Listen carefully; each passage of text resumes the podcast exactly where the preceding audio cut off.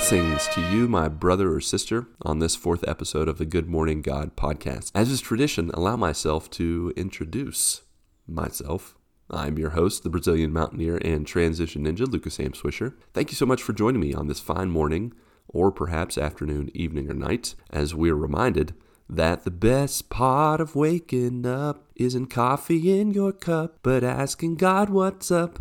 As you may or may not know, my hope is to provide a moment of reflection and inspiration to you today, giving you a little break or perhaps amidst the busyness, helping bring redemption to the monotonous parts of life. Maybe while you're cleaning, taking that morning commute to or from work, or some doing some other menial task, which is when I usually listen to podcasts. Whatever you're doing and whenever you're listening, I want to make sure you know that my hope today is that I can help you navigate the game of life and perhaps enable you to do the same for somebody else. So last week I shared about the power of story, how each of us should take the time to learn Jesus' story, allow it to impact our own story, or how we see other stories, such as movies, video games, etc. And finally, to take the time to share our own story. Today I want to talk about the good, the bad, and the ugly. You know, as in the Western.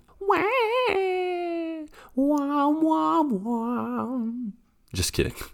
I'm not going to talk about that today. I'm not sure if you even are old enough to remember that classic movie starring Clint Eastwood, where we, along with Marty McFly, of course, learned to stick a potbelly stove lid under our clothes and stop bullets and survive fistfights in the Wild West. No, today I want to get a little more personal and talk about the good, the bad, and the ugly of life. We all deal with it daily, whether personally, in tough situations with friends, family, acquaintances, coworkers, with death, with challenges and difference of opinion, or on the news as well, just seeing all kinds of stuff happening across the world. I mean, right now, there is an upcoming presidential election that I'm sure many of us are already looking forward to being done with. And of course, in this day and age, there's also social media where it multiplies how many people we're connected to, and it seems our lives are inundated with opinions, comings and goings, pictures of food and vacation, sometimes useless information of so many friends, family, and acquaintances all over the world. So, needless to say, we all have to find ways to deal with the good, the bad,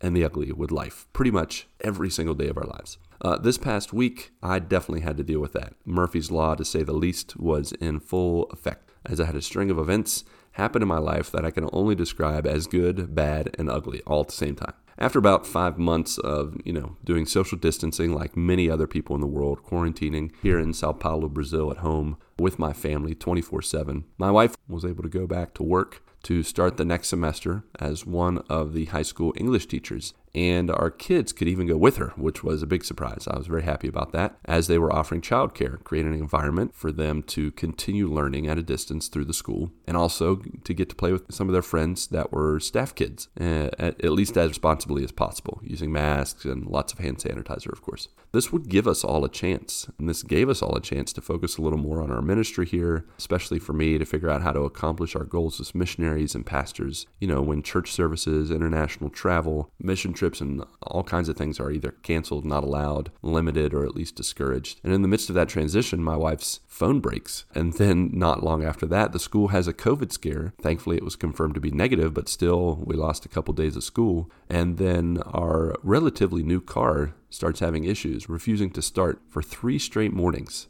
And then at the end of this week, our power went out in half of our house, and we have no idea what's going on. And even as I record this, I'm waiting for an electrician to come and take care of it. And so, in the midst of it all, I have gotten really frustrated. Just felt like the good was getting ruined or outweighed by the bad and the ugly.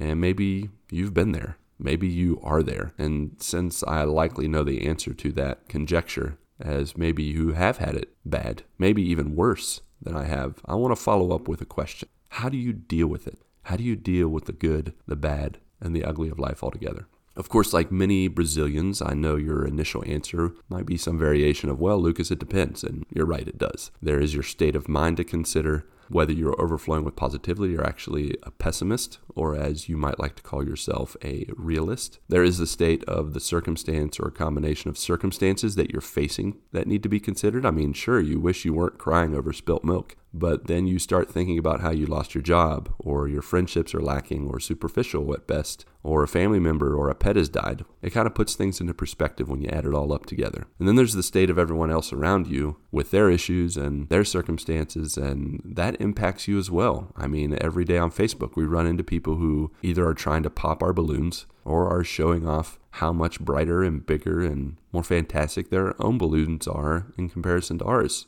How do you deal with being inundated with the good, bad, and the ugly every day of your life?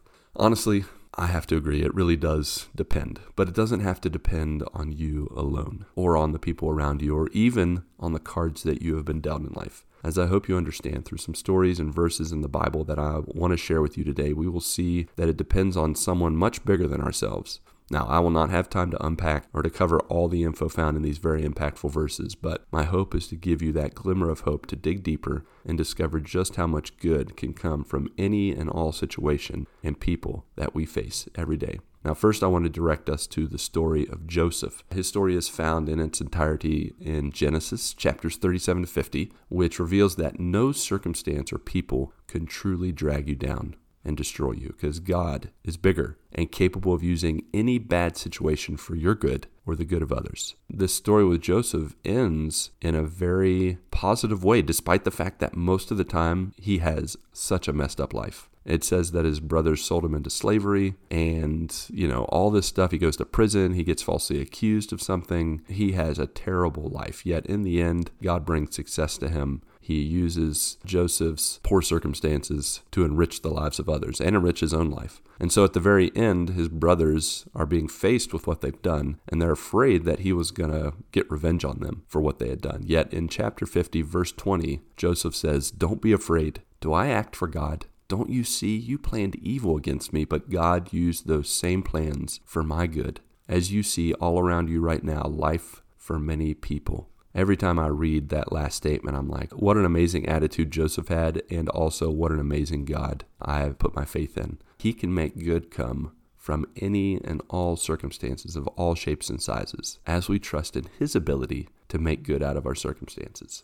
Many, many years later, one of Jesus' last personally chosen apostles or disciples, Paul, is writing a second letter to the church in Corinth. And in chapter 12, verses 8 to 10, he shares this uh, I was given the gift of a handicap to keep me in constant touch with my limitations. Satan's angel did his best to get me down. What he did, in fact, was push me to my knees. No danger then of walking around high and mighty. At first, I didn't think of it as a gift and begged God to remove it. Three times I did that. And then he, Jesus, told me, now listen to these powerful words My grace is enough.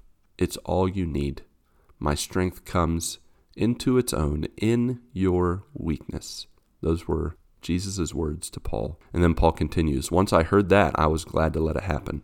I quit focusing on the handicap and began appreciating the gift. It was a case of Christ's strength moving in on my weakness. Now I take limitations in stride and with good cheer. These limitations that cut me down to size, abuse, accidents, opposition, bad breaks, I just let Christ take over.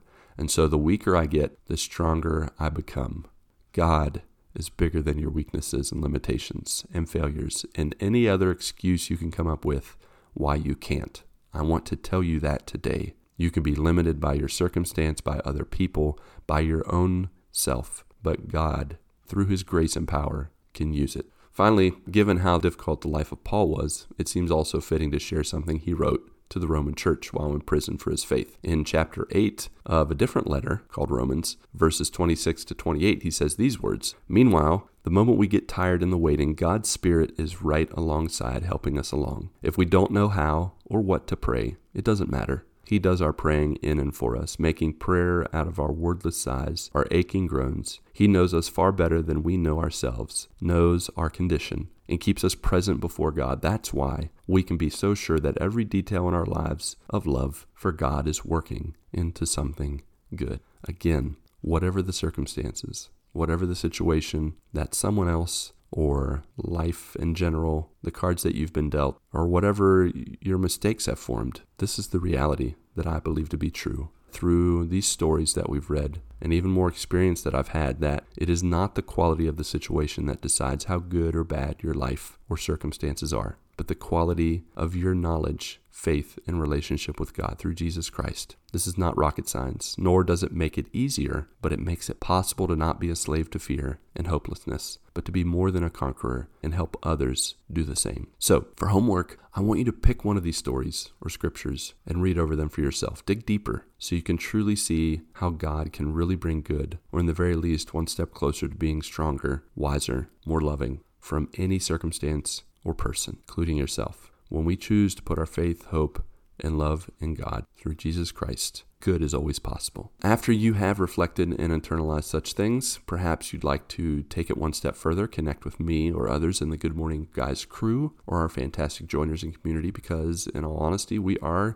dealing with the doubts and questions as well. So, what if we tried to figure things out and journey together? So if you so choose, please follow and chat with me on Twitter at the GMG Pod or the GMG Discord, which has a link on our Twitter profile or in the show notes or on Facebook, where you can like the GMG page and connect with each of us as well. I also do old school email, the GM godpod at gmail.com. Finally, if you prefer to use your voice, call us at 929 GMG Guys, leave a message, and ask a question or share a story with us. Also, feel free to check out my sister podcast, The Good Morning Guys, where every week Pat, Marc, Ronnie, and I talk about the game of life amidst the other games and nerdy stuff we love to watch and to play. And it would be great for you to join us there as well. Next week, FYI, you will no longer be able to find this podcast on the Good Morning Guys podcast feed, as Good Morning God or the God Pod has finally and will be finally spreading its wings on podcast services around the globe. Of course, this will continue to be a supplemental podcast in partnership with the Good Morning Guys podcast, but also on its own as an unapologetically religious and spiritual podcast. So, whether on Apple Podcasts, Spotify, Podbean, etc., please like, subscribe, rate, and review this time we have shared so we can encourage and connect with even more joiners around the globe. Alrighty then, my beloved friends, family, and joiners, go get your good morning this week, and may God bless and guide your lives as you take time to talk with Him and also seek to be a blessing to others. Until next time, God bless. Or as my Brazilian friends would say, até mais e Deus abençoe.